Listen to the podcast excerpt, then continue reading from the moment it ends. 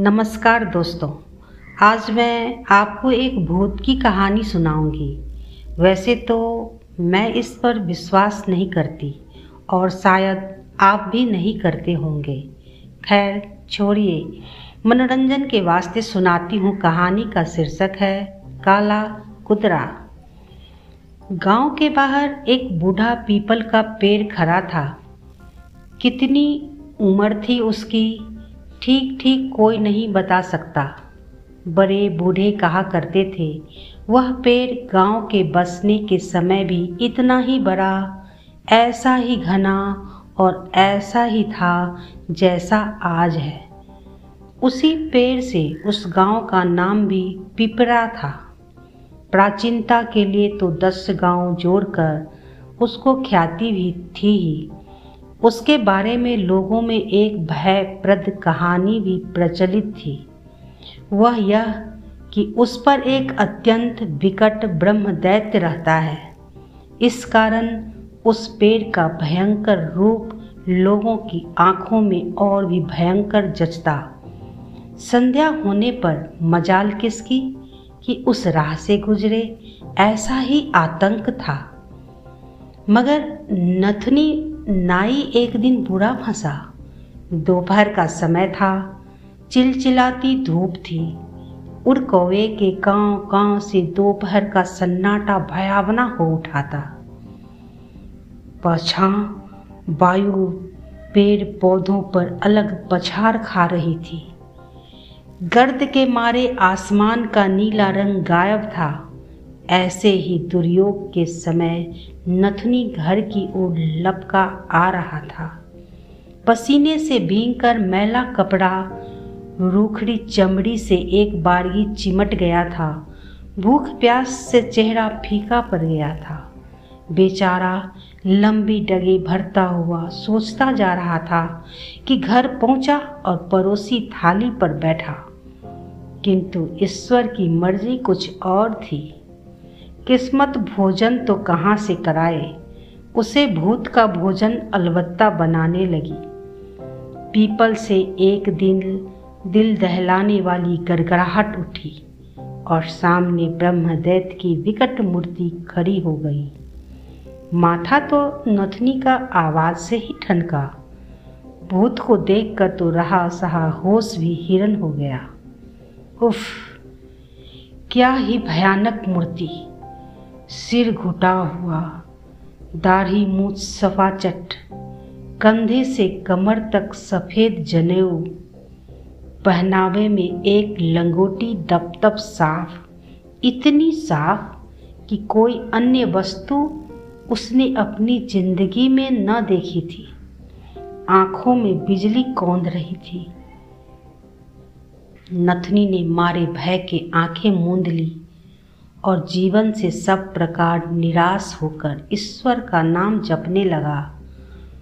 भूत उसे न तो टपाक निकल ही गए निकल ही गया और न पकड़ने को ही तुला। बोला, क्यों वे? तेरी यह हिम्मत?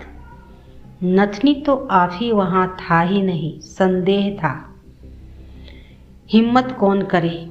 उसकी बोली किसी ने छीन ली थी। जब बहुत देर तक भूत पैतरे ही बदलता रहा, तब उसे होश आया। साथ ही एक मार्के की युक्ति भी याद आई। बचपन में उसने एक नाई की चतुराई की कथा पढ़ी थी, जिसने आईना दिखाकर आदमखोर सिंह से अपना पिंड छुड़ाया था। बस अचानक वो बोल उठा खो मिले, परेशानी से छुटकारा मिला। महीनों से तुम्हारी ही तलाश थी, अब तो चांदी कटेगी ही। भूत तो अवाक कम वक्त कहता क्या है?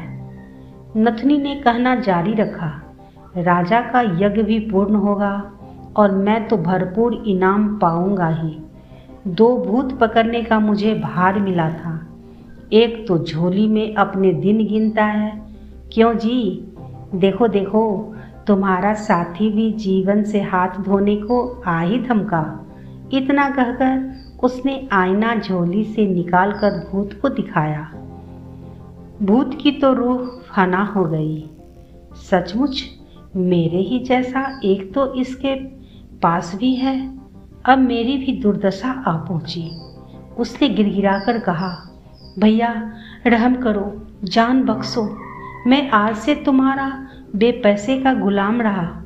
रोज एक मन धान तुम्हारे घर दे आया करूँगा।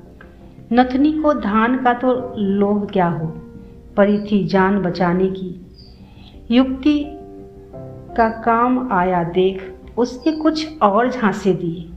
अंत में उसी शर्त पर उसको रिहा कर दिया। वहाँ से सकुशल लौटकर उसने संतोष की सांस ली। धान पान के आश्रय से तो हाथ धोया, परंतु भूत भी इतना अधिक डर गया था कि वह बेगारी करने लगा। रोज एक मंधान नथनी देखते ही देखते माला माल हो गया। लोगों ने आश्चर्य किया, कम वक्त को कहीं अलादीन का चिराग तो नहीं हाथ लग गया। एक दिन भूत सिर पर धान का बोरा लिए आ रहा था। एक खेत के अड्डे पर के प्लास से एक आबनूस का कुंदा सा उतर आया। उसकी दाढ़ी पेट पर झूलती थी। उसने कहा, यह बोझा लिए कहाँ चले जी? वह बोला, कुछ मत पूछो भाई बुरा फंसा हूँ। उसके आग्रह से ब्रह्मदैत्य ने उसके आगे अपना दुखरा रोया। उसने गर्व से कहा तुम पूरे बचिया के ताव ही रहे। भूत और आदमी की बेगारी? ब्रह्मदैत्य बोला व्यंग की बात नहीं, मामला ही ऐसा टेढ़ा। उसके पास जाने पर तुम्हें भी आटे दाल का भाव मालूम हो जाएगा। उसने तुनक्कर कहा, मैंने उसकी सिट्टी पिट्टी गुम न कर दी तो मेरा नाम काला कुदरा ही नहीं। जानते हो मैंने इनायतुल्ला जैसे आदमी से पूजा ली है, तुम पर लानत है कि लाओ, तुम बोझा मेरे सिर पर रखो। उसने बोझा देने से इनकार करते हुए कहा, वह भाई तुम जानो। चलो मैं तुम्हें घर दिखा दूँगा, मुझे जहन्नुम में थोड़े ही जाना है कि धान न पहुंचाऊं। काला कुदरा को अपनी करामात दिखाने की ऐसी सनक सवार हुई कि वह पीछे लग गया और घर देख कर लौट आया। दूसरे दिन आधी रात को वह जा धमका, नाई, आज उस शरारती बिल्ली की खबर लेने की टोह में था, जो आज उसके घर दूध पी गई थी। आँगन के पानी निकलने की एक नाली थी, उसमें उसने एक फांस लगा रखी थी। और जाग ही रहा था कि बिल्ली आई, कि फांसी। उस नाली के सिवाय भूत के भीतर जाने की दूसरी राह न पाई। उसे नाई की बहादुरी देखनी थी, इसलिए पिल ही तो पड़ा। बस पिलना था कि फंसा फांस में। खटका हुआ और नाई ने डंडा थाम लिया। मगर बिल्ली तो नहीं यह तो दरियल मुछियल भूत था। लगा उसकी खबर लेने, ऐसा पीटा ऐसा पीटा कि बच्चे को छट्टी का दूध उबल पड़ा। नाई बोला, बरबर गए तो बैजू आए। एक तो धान पहुंचाता है मारे डर के, और ये आए हिम्मत आजमाने।